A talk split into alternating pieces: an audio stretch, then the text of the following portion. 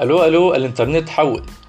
أهلا وسهلا بيكم في الحلقة الأخيرة من برنامج أسترونوميات. البرنامج اللي بنتكلم فيه عن أي حاجة كل حاجة لها علاقة بالفلك ونعرضها بشكل بسيط زي سلطه الكولسلو حلقة النهارده بعنوان Gargantua وده اسم ال black hole اللي تضمنته أحداث فيلم Interstellar. الفيلم اللي كان بيناقش فكرة وجود كوكب بديل نقدر نستعمره لو كوكب الأرض ما بقاش صالح للحياة عليه في المستقبل. تعالوا بقى نعرف إيه علاقة الكلام ده بال black hole.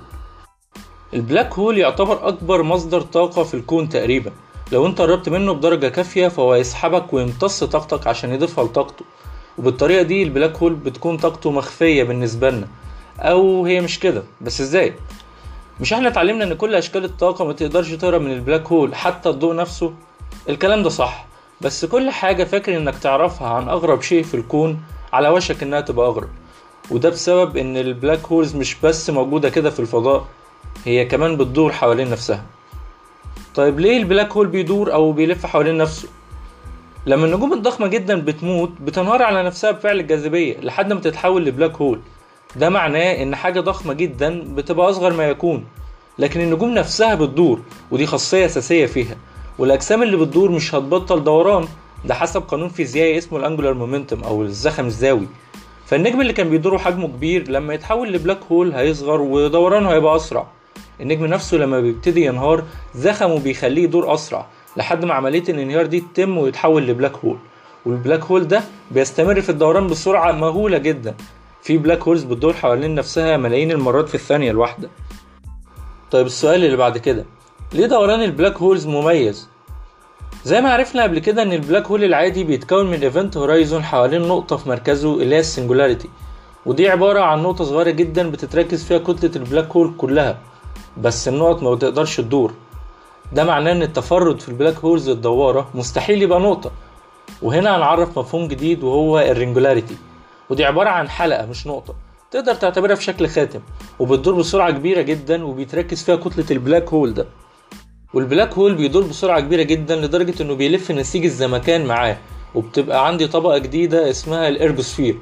والطبقة دي بتغلف ال black hole. فلو نسيج الزمكان بيتدمر بالكامل جوه ال event horizon فهو مش هيبقى كده في منطقة ال ergosphere. ده معناه إنك تقدر تدخل المنطقة دي وتخرج منها تاني. لكن برضه ما أعتقدش إن دي فكرة كويسة. يعني الوقوع جوه black hole ثابت عامل زي الوقوع في حفرة. لكن الوجود جوه ergosphere بتاع black hole دوار عامل زي السباحة في دوامة. فهتلاقي نفسك بتتشد مع التيار ده غصب عنك. لازم سرعتك تبقى أكبر من سرعة الضوء عشان تعرف تقاوم الطاقة دي. وده مش هيحصل طبعا. بس إيه اللي هيحصل لو اكتشفنا طريقة نسرق بيها الطاقة دي؟ أسهل طريقة تسرق بيها الطاقة دي هي إنك توقع حاجة جوه البلاك هول. زي ما قلنا الموضوع عامل كأنك بتعوم في دوامة. ولو أنت ذكي كفاية تقدر تستخدم الموضوع ده لصالحك وتدور بشكل أسرع. ده معناه إننا نبعت صاروخ للأرجوسفير ونخليه يمدنا بالطاقة المناسبة اللي تخلي دوران الصاروخ ده يزيد. حاجة كده زي اللي حصلت برضه في فيلم Interstellar.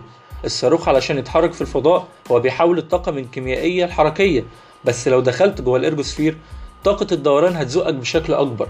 ده معناه إنك بتخرج من المنطقة دي بطاقة أكبر بكتير من الطاقة اللي دخلت بيها.